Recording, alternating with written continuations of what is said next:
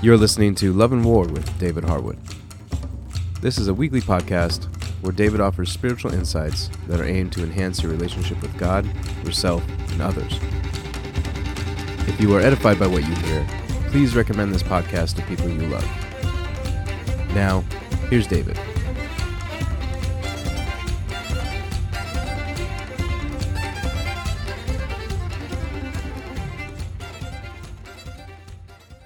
This is the seventh podcast that we're offering from the devotional about developing a godly inner narrative. Since this is the seventh, I thought that along the lines of the days of the week, we would review what we've covered and introduce our next entries. So, to recapitulate, we shared that the ways we think about ourselves often reflect our formerly fallen nature. We shared that the ways we think about ourselves often reflect our formerly fully fallen nature, our culture, the way we were raised, and the influence of demonic powers. God wants us to think about ourselves in a manner that pleases Him, relying upon the Scriptures and His wonderfully Holy Spirit. Our earlier entries concentrated on this verse Psalm 19, verse 14. Let the words of my mouth and the meditation of my heart be acceptable in your sight, O Lord, my rock and my redeemer. This verse points to an interpersonal reality. In your sight literally means before your face. This pertains to a personal relationship that includes the reality of spiritual proximity the scriptures teach that God indwells each believer as he once did the temple in Jerusalem. Our innermost thoughts are voiced in his presence. Sound biblical theology bears witness to this relational dynamic. Our innermost words and silent meditations can please or displease God, in whose presence they are voiced. Some patterns of thought have been forbidden by the Messiah. These include judging others, illicit sexual attraction that goes beyond temptation, anger, etc. Such prohibitions did not begin with Jesus. The last of the Ten Commandments addressed an attitude, not an action, not words. Here's an encapsulation of the tenth command Don't covet anything that belongs to your neighbor. Obviously, Sinful meditations do not give the Holy One pleasure. However, we who are justified ones have an opportunity to bless him with our thoughts, including our thoughts about ourselves. Our meditations can delight him. They can give him pleasure. We can humble our hearts and get trained by God to think of ourselves in a way he enjoys. Some patterns of thought are encouraged. For instance, we are encouraged to love God and others with our thoughts. The great command includes loving God with our minds. Matthew 22, verses 37 through 38 reads like this And he said to him, You shall love the Lord your God with all your heart, and with all your soul, and with all your mind. This is the great and foremost commandment. Paul encouraged his disciples to believe the best of one another. 1 Corinthians 13 7a Love bears all things, believes all things, hopes all things. Such exhortations from Paul can be multiplied. These verses exemplify meditations that please God. In addition, I shared that the biblical view of God's manifest nearness includes the concept of his increased awareness. I know that may seem irrational to those who have been classically theologically trained. However, it is the way the prophets reveal that God wants us to view him. Furthermore, it is backed up by holy and scriptured narratives. By the way, within the realities he constructed, the Creator can relate to his creation any way he wants.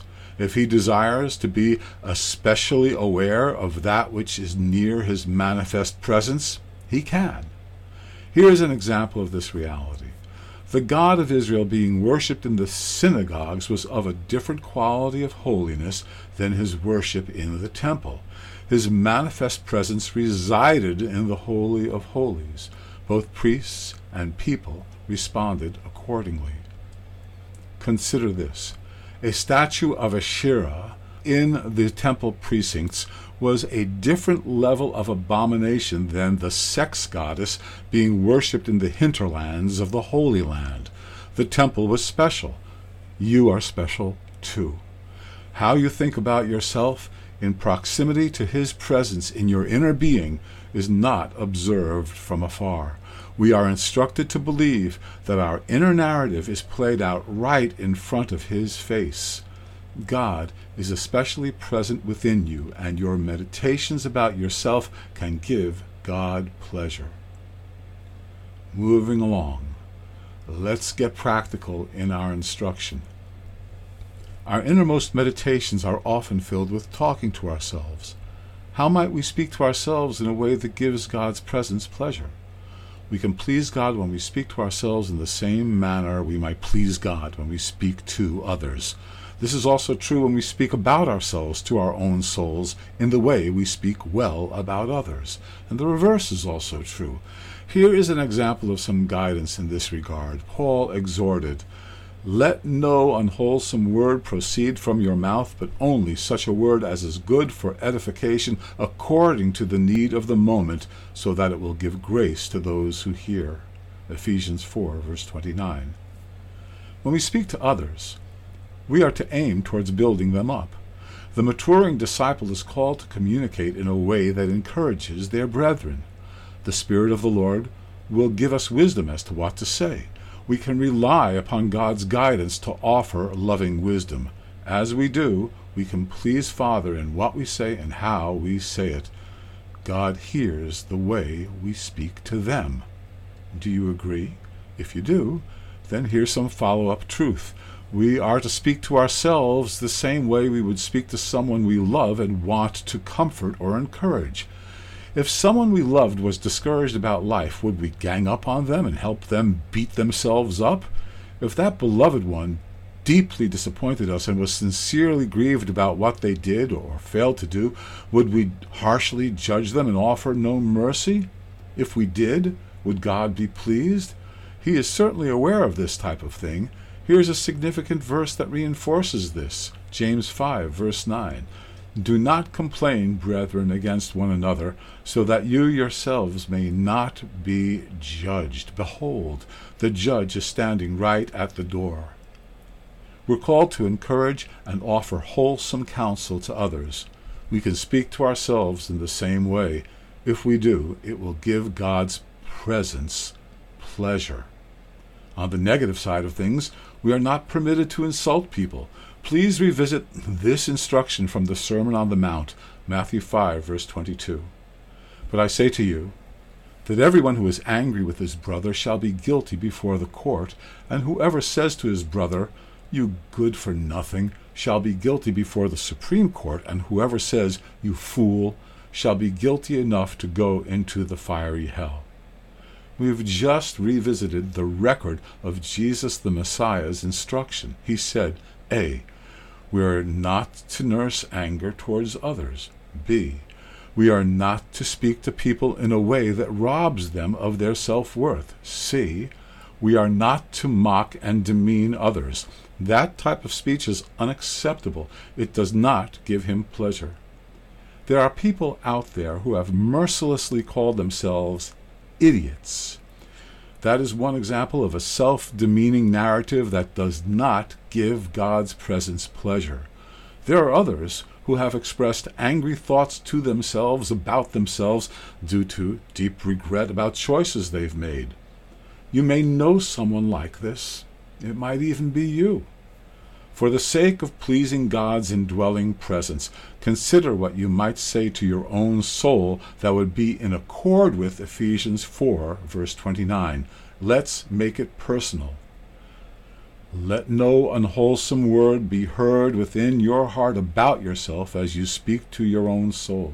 Instead, cultivate an inner narrative that is good for your own edification according to your immediate need, so that your meditations will give you grace. Let's pray. Psalm 19, verse 14. Let the words of my mouth and the meditation of my heart be acceptable in your sight, O Lord, my rock and my redeemer.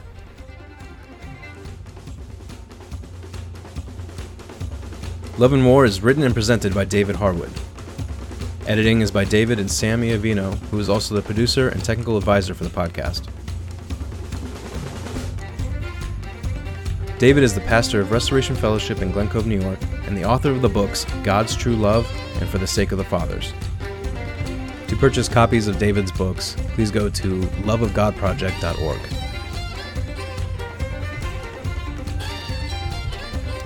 The theme song for this podcast is Skirmish from the album Combustion, which was written and performed by Leonard Jones. Additional episodes of Love and War can be downloaded on the Podbean app or through iTunes. For more information on Love and War, Restoration Fellowship, God's True Love, or For the Sake of the Fathers, visit us on restorationfellowshipny.com, loveofgodproject.org, book.forthesakeofthefathers.com, or you can follow us on Facebook at Restoration Fellowship NY, Love of God Project, Love and War DH, and For the Sake of the Fathers. If you have any questions or comments, feel free to email David at loveandwar underscore dh at yahoo.com. As always, please remember to share Love and War and support us by leaving a positive review on iTunes and Podbean.